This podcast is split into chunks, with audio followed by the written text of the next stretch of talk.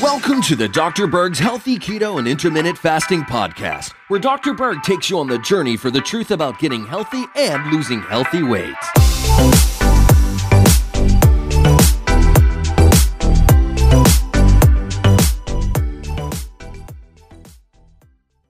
So let's talk about motivation and weight loss. There's a lot of people that just don't have the motivation to get started to lose weight. Now, I've done a survey on this. and I found some interesting information, so I want to share with you.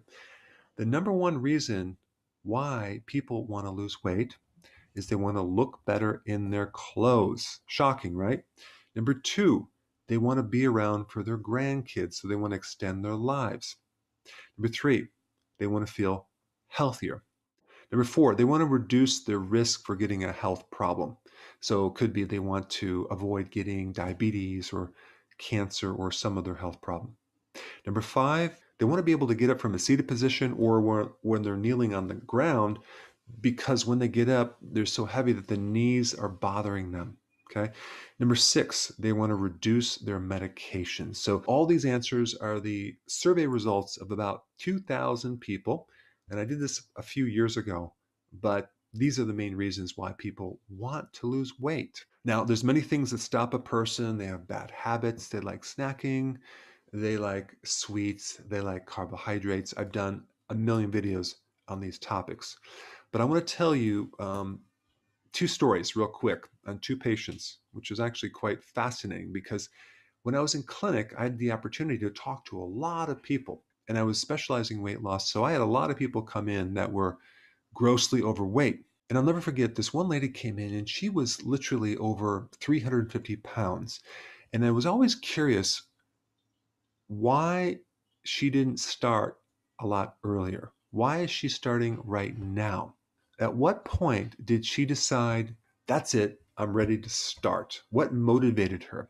She was walking down the street and she looked down and she saw a shadow of someone that was very, very large. And then she realized that was herself. So I said, Wow, that's incredible. So didn't you at the time look at yourself? Couldn't you see yourself in the mirror? She goes, No, I never looked at myself. I had no idea I was this big. And that was interesting because after that, I would ask people that question, and there was quite a few people who had this were in the same situation. They weren't really aware of their own body and how much weight they have gained until one day they they see a shadow of themselves or a reflection in the mirror and they're like what the heck happened? So that's what motivated her. So before i get to the next story i want to tell you the absolute best motivator to help you lose weight okay? And it's pretty expensive. Go to the store and buy a full length mirror and hang it up in your bathroom and every single day, while you're naked, look at yourself front and center, to the side, and to the back. If you do that every day, I promise you, you will have the motivation to start a weight loss program. All right, second story. This lady came in very much overweight, and she started talking about her history of being overweight. And at one time, she had a very nice body and um, she was very attractive. But here's the thing she didn't like all the attention she got. You know, she'd walk down the street and people would whistle at her, and she hated that. And that's when she decided to gain weight. Why? To avoid getting attention. Become grossly overweight, problem solved, right?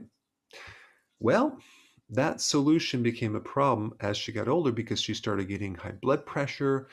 She's a diabetic right now. And so that was her motivation to come see me. But it was interesting to find out the original reason is just avoiding attention. So I said to her, What's going to happen now that you lose weight and you start looking better and you start getting attention? Is that going to be a problem? She goes, No, I'm actively and aggressively looking for someone.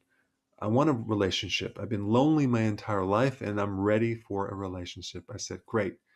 Okay, so let's let's get started. All right, the next point I want to bring up is when someone starts a weight loss program, a lot of times they'll start with the exercise before the diet. So, what's more important, the exercise or the diet? Well, exercise only gives you 15% of the results with weight loss. Diet is 85%. I would highly recommend starting with the diet first, then start the exercise. If you can do both, that would be great. But if you just start with the exercise without the diet, you're going to be frustrated. You're not going to see the results, and it's going to be hard to continue because the diet is so important with weight loss. But let's say, for example, you have a hard time with the diet. You just can't change your diet at this time, but you want to lose weight. What do you do? You do intermittent fasting, one meal a day.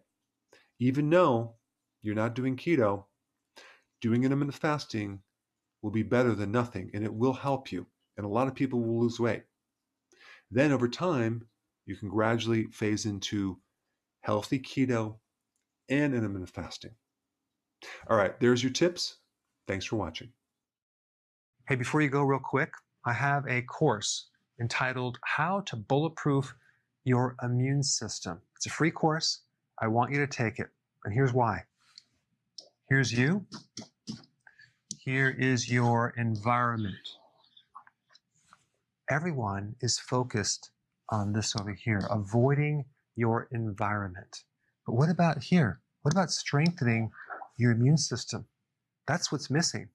This course will show you how to bulletproof yourself. And so you can tolerate and resist your environment much better by strengthening your own immune system. I put a link down in the description right down below. Check it out and get signed up today.